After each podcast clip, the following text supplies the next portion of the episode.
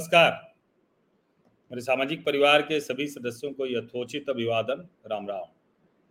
एक बात अक्सर चर्चा में आती है और खूब जम कर आती है कि अगर नरेंद्र मोदी और भारतीय जनता पार्टी का सबसे बड़ा कोई प्रचारक है तो वो राहुल गांधी। अक्सर उनके ऐसे बयानों के लिए ऐसा कुछ वो कर देते हैं, जिसकी वजह से भारतीय जनता पार्टी को फ़ायदा हो जाता है। या यूँ कहें कि भारतीय जनता पार्टी जिन मुद्दों को अपनी तरफ़ से बहुत अच्छे से नहीं रख पाती है, वो राहुल गांधी की वजह से ज़्यादा अच्छे से रख देती है। अपने जो ऑडियंस है या जिसको इलेक्टोरेट कहें, अपनी कॉन्स्टिट्युएंसी कहें, अपना मतदाता कहें, उस तक वो बड़ी आसानी से पहुँच जाते हैं। लेकिन ये सब कहते हुए, राहुल गांधी के बारे में जो सबसे बड़ी बात कही जाती है कि कभी कभी वो सच बोल जाते हैं। अब वो सच क्या होता है? अलग अलग समय पर हमने उनके भाषणों में सुना है।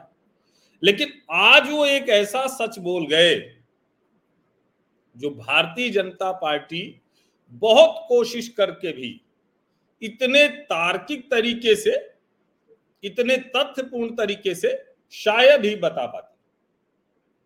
और वो तथ्य है, महँगाई पर नरेंद्र मोदी की सरकार ने क्या किया?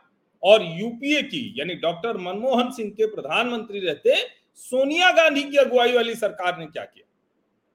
ये सवाल ऐसा है कि जिस पर खूब बहस होती है, और अक्सर ये कहा जाता है कि देखिए, महँगाई बहुत बढ़ गई, डीजल, पेट्रोल के दाम दाम बहुत बढ़ गए, रसोई गैस की कीमतें आसमान छू रही और अभी जब कल पचास रुपए और दाम बढ़ गए तो दिल्ली में तो भले नौ सौ निन्यानवे रुपए पचास पैसे हो गई कीमत, वो ठीक वैसे ही है, जैसे जूतों की कीमत होती है तो पता नहीं क्यों, पंचानवे करके, निन्यानवे करके कीमत रखी जाती है। अब वो कोई एक रुपए या पचास पैसे तो वापस लेने जाता नहीं है। हालाँकि अब डिजिटल सिस्टम हो गया है तो वापस हो जाता है। लेकिन ये जो नौ सौ निन्यानवे पचास है, ये देश के अलग अलग हिस्सों में रसोई गैस की कीमत एक हज़ार के पार कर गया। ऐसे में भारतीय जनता पार्टी पर नरेंद्र मोदी की सरकार पर निशाना और तीखा हो गया। महँगाई का मुद्दा जो लोगों को परेशान कर रहा है, वो लोगों को लग रहा है कि देखिए ये सरकार कुछ कर नहीं पा रही। लेकिन उसी वक्त राहुल गांधी अवतरित होते हैं। अब ये बात मैंने आपको पहले भी बताई है कि आप फरवरी 2014 का सर्च कर लीजिए एलपीजी प्राइसेज बारह सौ रुपए के ऊपर है। लेकिन उसमें एक राइडर है छोटा सा वो राइडर क्या है? दरअसल उस वक्त सरकार सब्सिडी वाले सिलेंडर को सस्ता देती थी।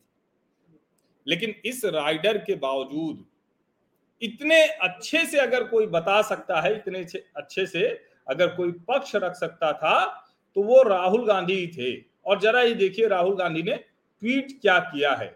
इस ट्वीट से समझ में आ जाएगा कि दरअसल वो क्यों कहा जाता है कि मददगार हैं भारतीय जनता पार्टी के लिए, नरेंद्र मोदी के लिए। उन्होंने एलपीजी सिलेंडर की कीमतें लिखी हैं। INC 2014 rate rupees four one zero subsidy rupees eight two seven BJP 2022 rupee nine ninety nine subsidy zero two cylinders then for the price of one now यानी वो कह रहे हैं कि जो 410 रुपए की एक कीमत सिलेंडर की थी आईएनसी के समय पर, अभी उतने में दो सिलेंडर आ सकते हैं। या कहें कि उससे ज़्यादा कीमत लोगों को चुकानी पड़ेगी। नीचे वो लिखते हैं only Congress govern for the welfare of poor and middle class Indian families it's the core of our economic policy लेकिन अब यहाँ सवाल बड़ा हो जाता है। ये 8 मई को दस बजकर बाईस मिनट पर किया गया राहुल गांधी का ट्वीट। भारतीय जनता पार्टी और नरेंद्र मोदी की सरकार की इकोनॉमिक पॉलिसी के लिए सबसे ज़्यादा मज़बूत पैरवी वाला ट्वीट है। 2014 में सिलेंडर की कीमत 410 जब बता रहे हैं वो, यानी जनता को जो मिलता था तो आठ रुपए की सब्सिडी होती थी।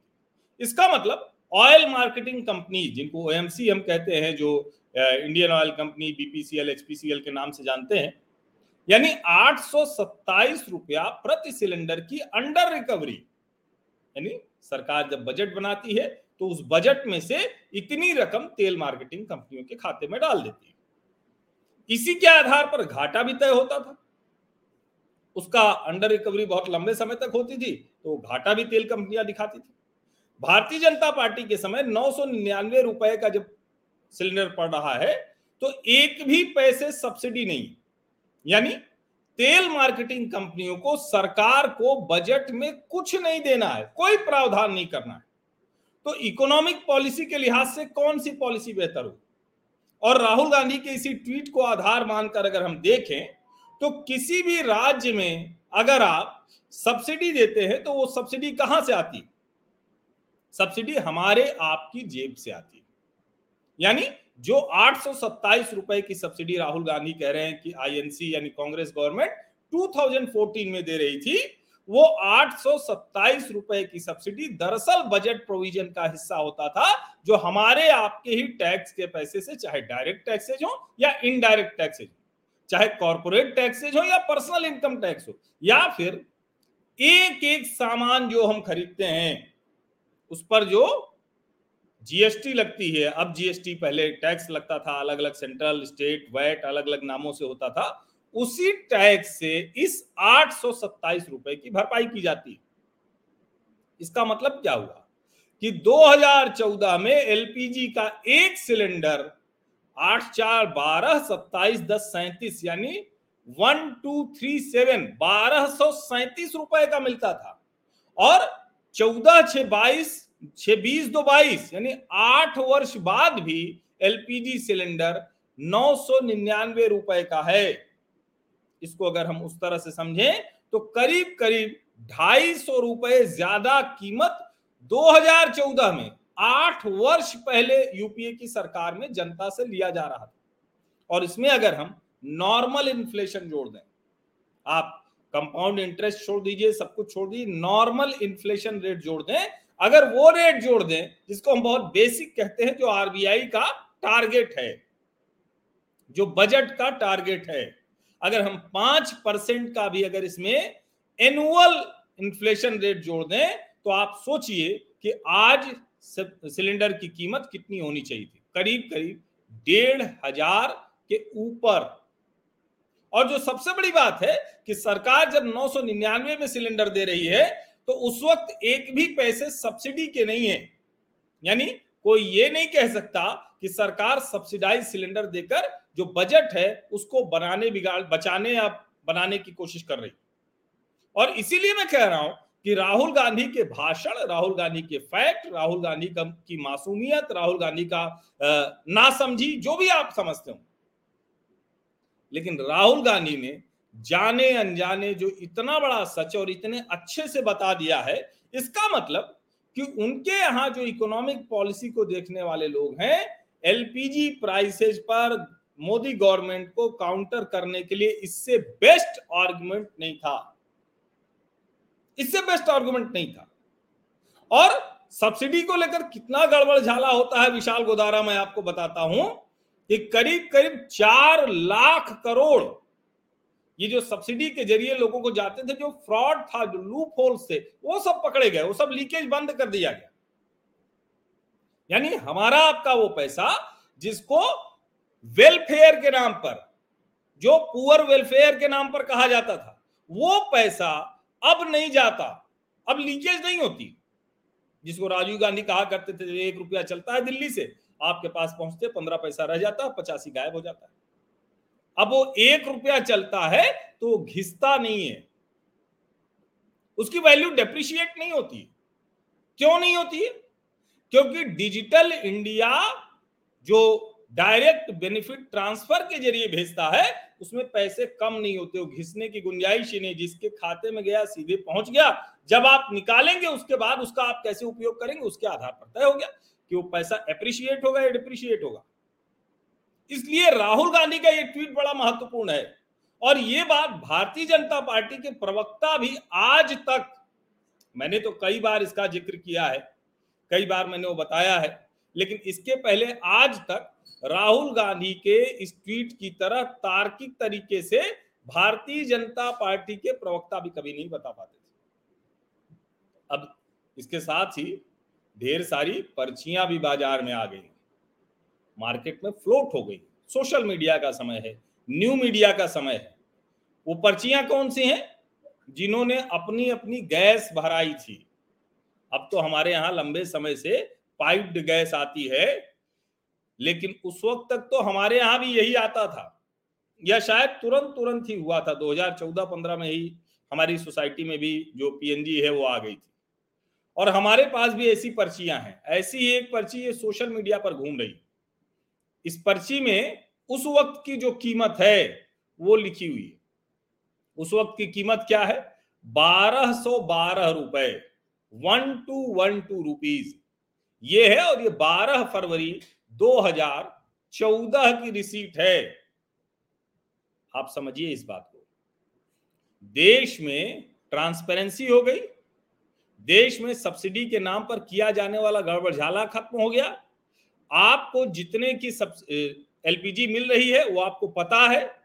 और आपको सस्ता देने के नाम पर, जिसको कहा जाता है ना, अंग्रेज़ी में एक शब्द होता है populist policy pro poor welfare policy ये कौन सा वेलफेयर है भैया?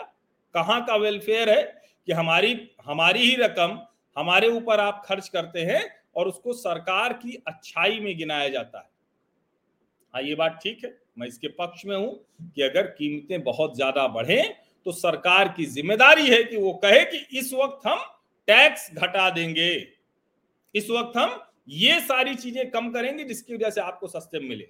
लेकिन सब्सिडी देकर उसको सस्ता करना, पब्लिक को लगे कि हमें सस्ते में मिल रही है, लेकिन दूसरी तरफ़ जो ऑनेस्ट टैक्स पेयर्स हैं, ईमानदार लोग हैं, और उनको छोड़ दीजिए। जब सामान आप खरीदते हैं ना तो उस सब पे तो पैसा लगेगा ही लगेगा, वो तो टैक्स सरकार भरेगी ही भरेगी, चाहे आप जो कर लीजिए। तो चाहे कान इधर से पकड़िए या फिर घुमा के पकड़ लीजिए। अब आपको समझ के ये अच्छे से जानना है, समझना है, इस बात को ठीक से समझना है कि क्या आपको बेवकूफ़ बनाकर महँगा सिलेंडर दिया जाता रहे, सस्ते के नाम पर वो ठीक है, या आपके सामने पूरी तरह से पारदर्शी तरीके से जो सिलेंडर की कीमत है, वो आपको मिले, उसी पर आपके घर सिलेंडर आए। आप, बिल्कुल ना कहा जाए कि सरकार कोई प्रो पुअर है पुअर वेलफेयर पॉलिसी है पॉपुलिस्ट है, ऐसा बिल्कुल ना कहे, लेकिन आपको 2014 से करीब करीब ढाई सौ रुपया सस्ता सिलेंडर मिले और इसमें मैंने इन्फ्लेशन नहीं जोड़ा है। अगर इन्फ्लेशन ऐड कर देंगे तो नॉर्मल इन्फ्लेशन रेट पर भी ये कीमत बहुत ज़्यादा हो जाएगी। इसको आप समझिए। और अभी भी जो पीएनजी के रेट हैं, वो भी बढ़े हैं, सब कुछ बढ़ा है, लेकिन उसके बावजूद जहाँ जहाँ पाइप नेचुरल गैस पहुँच गई है पीएनजी पहुँच गई है, वहाँ लॉस कम है ट्रांसपोर्टेशन खत्म हो गया है, और उसकी वजह से जो आपका मंथली बिल था, वो भी कम हुआ। अब इसका मतलब मैं ये कतई नहीं कह रहा हूँ कि महँगाई नहीं है देश में राम राज आ गया है, सब बहुत अच्छा हो गया ऐसा भी बिल्कुल नहीं सरकार को निश्चित तौर पर पेट्रोल, डीजल की कीमतों में अपने टैक्स का हिस्सा कम करना ही करना चाहिए। सरकारें इसीलिए होती और जब रशिया यूक्रेन वॉर खत्म हो जाएगी तो निश्चित तौर पर जो ऑयल प्रोडक्शन है, ऑयल की जो डिमांड और सप्लाई का मिसमैच है, अवेलेबिलिटी जो है, जो नेशनल मार्केट में है, इंटरनेशनल मार्केट में है, उसका फ़र्क खत्म हो जाएगा। तो तब तक सरकार को चाहिए कि कीमतें घटाएँ। लेकिन ये जो विपक्ष कहता है कि सिलेंडर से लेकर दूसरी सारी चीज़ें बहुत महँगी हो गई हैं, यूपीए के समय में बड़ी सस्ती थी। राहुल गांधी जी ने बता दिया कि इससे बड़ा फ्रॉड, इससे बड़ा फर्जीवाड़ा कुछ भी नहीं था। बहुत बहुत धन्यवाद।